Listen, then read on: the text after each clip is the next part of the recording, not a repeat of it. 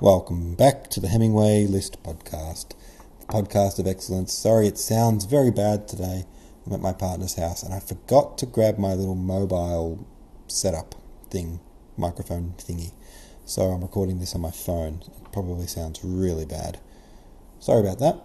I hope your ears can cope. We're talking about Book 3, Chapter 3, and then we'll be reading Chapter 4, and today I did not have time to do any translating. So we're just going to be reading straight up Maud Chapter 4 for today. Things are busy over my end of the world. Got a lot on my plate. Alright, got a big old plateful. Alright, so Chapter 3. How much control do you think Vasily has over his son Anatole? Will he listen to his father?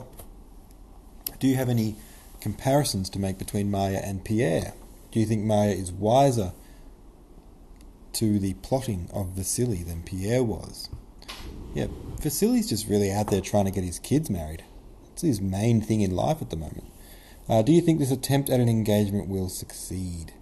Rick Evans says, I loved this chapter. Whilst Prince Vasily is on a mission to marry off all his awful progeny, I enjoyed the comic relief of Bolkonski and his snow.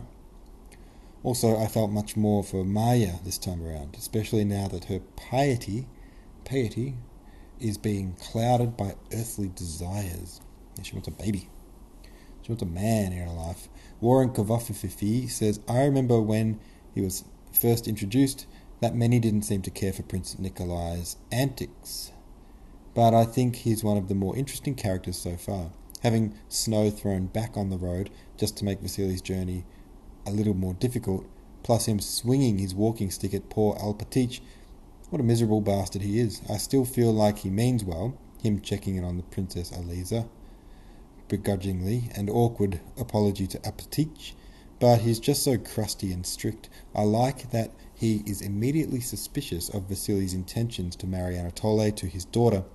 I'm looking forward to seeing where this all leads. Aghast Ghost says, I have been loving Book 3 so far. The characters are finally starting to feel like real people to me and I'm invested in the story. I feel so bad for Princess Maya.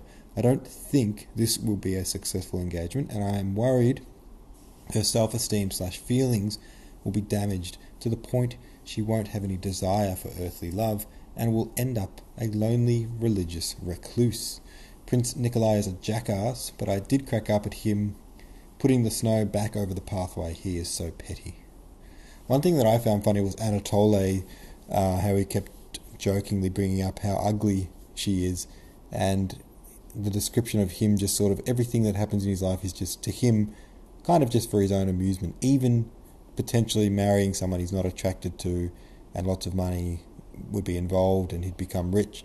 And he's like, yeah, that would be pretty funny, that kind of thing. And it was funny that I read half of my own translation and then the rest was Maud. And we switched to Maud and then that bit kicked in and I was like, man, this is almost like as... I don't know, basically I thought this is going to be really fun to translate into Aussie because... his attitude is so, like, bratty and, like, laddie, you know. So I thought that would be cool.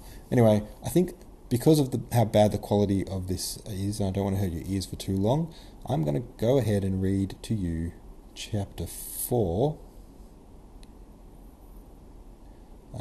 which I need to go to before I can read it to you. That would be helpful. Book 3, Chapter 4. By the way, this podcast is brought to you by patreon.com/the Hemingway List. And Chapter 4 goes like this. When Princess Mary came down, Prince Vasily and his son were already in the drawing room, talking to the little princess and Mademoiselle Bourienne. When she entered with her heavy step, treading on her heels, the gentleman and Mademoiselle Bourienne rose, and the little princess, indicating her to the gentleman, said, "Voilà, Marie." Princess Mary saw them all, and saw them in detail. She saw Prince Vasily's face, serious for an instant at the sight of her, but immediately smiling again, and the little princess curiously noting the impression Marie produced on the visitors, and she saw Mademoiselle Bourienne with her ribbon and pretty face, and her unusually animated look which was fixed on him, but him she could not see. She only saw something large, brilliant, and handsome moving towards her as she entered the room. Prince Vasily approached first, and she kissed the bold forehead that bent over her hand, and answered his question by saying that, on the contrary, she remembered him quite well. Then Anatole came up to her. Oops, I just lost my page. Nope, that's not it.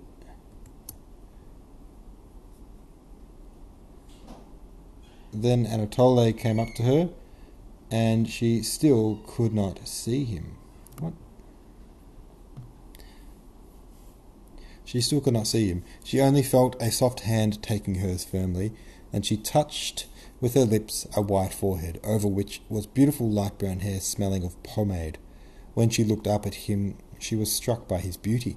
Anatole stood with his right thumb under a button in his uniform, his chest expanded and his back drawn in, slightly swinging one foot, and with his head a little bent, looked with beaming face at the princess, without speaking, and evidently not thinking about her at all.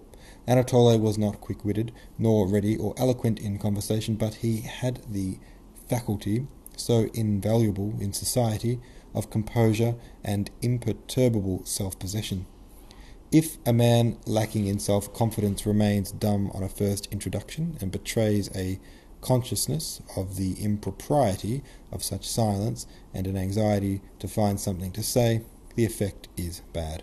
But Anatole was dumb, swung his foot, and smilingly examined the princess's hair. It was evident that he could be silent in this way for a very long time. If anyone finds this silence inconvenient, let him talk, but I don't want to, he seemed to say.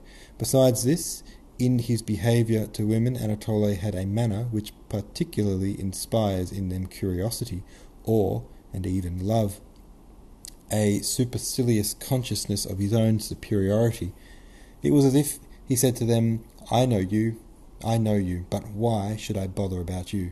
You'd be only too glad, of course. Perhaps he did not really think this when he met women, even probably he did not, for in general he thought very little, but his looks and manner gave that impression. The princess felt this, and, as if wishing to show him that she did not even dare expect to interest him, she turned to his father. The conversation was general and animated, thanks to Princess Lisa's voice and little downy lip that lifted over her white teeth. She met Prince Vasily with that playful manner often employed by lively, chatty people, and consisting in the assumption that between the person they so address and themselves there are some semi-private, long-established jokes and amusing reminiscences, though no such reminiscences really exist, just as none existed in this case. Prince Vasily readily adopted her tone, and the little princess also drew Anatole, whom she hardly knew, into these amusing recollections of things that had never occurred. Mademoiselle Bourienne also shared them, and even Princess Mary felt herself pleasantly made to share in these merry reminiscences. "Here at least we shall have the benefit of your company all to ourselves, dear prince," said the little princess, of course in French, to Prince Vasily. "It's not as at Annette's, Anna Pavlovna's, receptions, where you always run away. You remember, cette chère Annette. Ah, but you won't talk politics to me like Annette. And our little tea table? Oh, yes. Why is it you were never at Annette's?" the little princess asked Anatole. "Ah, I know, she said with a sly glance. "Your brother Ippolit told me about your goings-on. Oh," and she shook her finger at him, "I have even heard of your doings in Paris." "And didn't Ippolit tell you," asked Prince Vasily, turning to his son, and seizing the little princess's arm, as if she would run away, and he had just managed to catch her, "didn't he tell you how he himself was pining for the dear princess, and how she showed him the door? Oh, she is a pearl among women, princess," he added, turning to Princess Mary. When Paris was mentioned, Mademoiselle Bourienne, for her part, seized the opportunity of joining in the general current of recollections. She took the liberty of inquiring whether it was long since Anatole had left Paris, and how he had liked that city. Anatole answered the Frenchwoman very readily, and, looking at her with a smile, talked to her about her native land. When he saw the pretty little Bourienne, Anatole came to the conclusion that he would not find Bald Hills dull either. Not at all bad, he thought, examining her. Not at all bad, that little companion. I hope she will bring her along with her when we're married. La petite est gentille. The little one is charming. The old prince dressed leisurely in his study, frowning and considering what he was to do. The coming of these visitors annoyed him. What a Prince Vasily and that son of his to me. Prince Vasily is a shallow braggart, and his son, no doubt, is a fine specimen, he grumbled to himself. What angered him was that the coming of these visitors revived in his mind an unsettled question he always tried to stifle, one about which he always deceived himself. The question was whether he could ever bring himself to part from his daughter and give her to a husband. The prince never directly asked himself that question, knowing beforehand that he would have to answer it justly. And justice clashed not only with his feelings, but with the very possibility of life. Life without Princess Mary, little as he seemed to value her, was unthinkable to him. And why should she marry, he thought? To be unhappy for certain. There's Lisa, married to Andrew, a better husband one would think could hardly be found nowadays, but is she contented with her lot? And who would marry Mary for love? Plain and awkward. They'll take her for her connections and wealth, and there no woman living unmarried, and even the happier for it. So thought Prince Bolkonsky while dressing, and yet the question he was always putting off demanded an immediate answer. Prince Vasily had brought his son with the evident intention of proposing, and today or tomorrow he would probably ask for an answer. His birth and position in society were not bad. Well, I've nothing against it, the prince said to himself, but he must be worthy of her, and that is what we shall see. That is what we shall see, that is what we shall see, he added aloud. He entered the drawing-room with his usual alert step. Glancing rapidly round the company, he noticed the change in the princess's dress, Mademoiselle Bourienne's ribbon, Prince Mary's unbecoming coiffure, Mademoiselle Bourienne's and Anatole's smiles, and the loneliness of his daughter amid the general conversation. Got herself up like a fool, he thought, looking irritably at her. She is shameless, and he ignores her. He went straight up to Prince Vasily. Well, how do you do? How do you do? Glad to see you. Friendship laughs at distance, began Prince Vasily in his usual rapid, self-confident, familiar tone. Here is my second son. Please love and befriend him. Prince Bolkonsky surveyed Anatole. Fine young fellow, he said. Well, come and kiss me, and he offered his cheek. Anatole kissed the old man and looked at him with curiosity and perfect composure, waiting for a display of the eccentricities his father had told him to expect. Prince Bolkonsky sat down in his usual place, in the corner of the sofa, and, drawing up an armchair for Prince Vasily, pointed to it and began questioning him about political affairs and news. He seemed to listen attentively to what Prince Vasily said, but kept glancing at Princess Mary. And so they are writing from Potsdam already, he said, repeating Prince Vasily's last words. Then, rising, he suddenly went up to his daughter. Is it for visitors you've got yourself up like that, hey? Said he. Fine, very fine. You have done up your hair in this new way for the visitors, and before the visitors I tell you that in future you are never to dare to change your way of dress without my consent. It was my fault, mon père, interceded the little princess with a blush. You must do as you please, said Prince Bolkonsky, bowing to his daughter-in-law. But she need not make a fool of herself. She's plain enough as it is. And he sat down again, paying no more attention to his daughter, who was reduced to tears. On the contrary, that coiffure suits the princess very well, said Prince Vasily. Now you, young prince, what's your name? Said Prince Bolkonsky, turning to Anatole. Come here, let us talk and get acquainted. Now the fun begins, thought Anatole, sitting down with a smile beside the old prince. Well, my dear boy, I hope you've been educated abroad, not taught to read and write by the deacon, like your father and me. Now, tell me, my dear boy, are you serving in the House Guards? Asked the old man, scrutinizing Anatole closely and intently. No, I have been transferred to the Lion, said Anatole, hardly able to restrain his laughter. Ah, that's a good thing. So, my dear boy, you wish to serve the Tsar and the country in this... It is wartime. Such a fine fellow must serve. Well, are you off to the front? No, Prince, our regiment has gone to the front, but I am attached. What is it I am attached to, Papa? Said Anatole, turning to his father with a laugh. A splendid soldier, splendid! What am I attached to? Ha, ha, ha! Laughed Prince Bolkonsky, and Anatole laughed still louder. Suddenly Prince Bolkonsky frowned. "You may go," he said to Anatole. Anatole returned, smiling to the ladies. "And so you've had him educated abroad, Prince Vasily, haven't you?" said the old prince to Prince Vasily. "I've done my best for him, and I can assure you the education there is much better than ours. Yes, everything is different nowadays, everything has changed. The lad's a fine fellow. Well, come with me now." He took Prince Vasily's arm and led him to the study. As soon as they were alone together, Prince Vasily announced his hopes and wishes to the old prince. "Well, do you think I shall prevent her, that I can't part from her?" said the old prince angrily. "What an idea! I'm ready for it tomorrow, only let me tell you I want to know my son-in-law better. You know my principles, everything above board. I will ask her tomorrow if in your presence. If she is willing, then he can stay on. He can stay, and I'll see." The old prince snorted. "Let her marry, it's all the same to me," he screamed in the same piercing tone as when parting from his son. "I will tell you frankly," said Prince Vasily in the tone of a crafty man convinced of the futility of being cunning with so keen-sighted a companion. "You know, you see right through people. Anatole is no genius, but he is an honest, good-hearted lad, an excellent son or kinsman. All right, we'll see." As always happens when women lead lonely lives for any length of time without male society, on Anatole's appearance, all the three women of Prince Bolkonsky's household felt that their life had not been real till then. Their powers of reasoning, feeling, and observing immediately increased tenfold, and their life, which seemed to have been passed in darkness, was suddenly lit up by a new brightness full of significance. Prince Mary grew quite unconscious of her face, and coiffure, the handsome open face of the man who might perhaps be her husband, absorbed all her attention. He seemed to her kind, brave, determined, manly, and magnanimous. She felt convinced of that. Thousands of dreams of a future family life continually rose in her imagination. She drove them away and tried to conceal them. "But I am not too cold with him," thought the princess. "I try to be reserved because in the depth of my soul I feel too near to him already, but then he cannot know what I think of him and may imagine that I do not like him."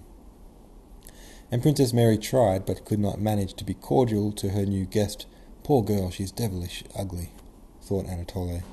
Mademoiselle Bourienne, also roused to great excitement by Anatole's arrival, thought in another way.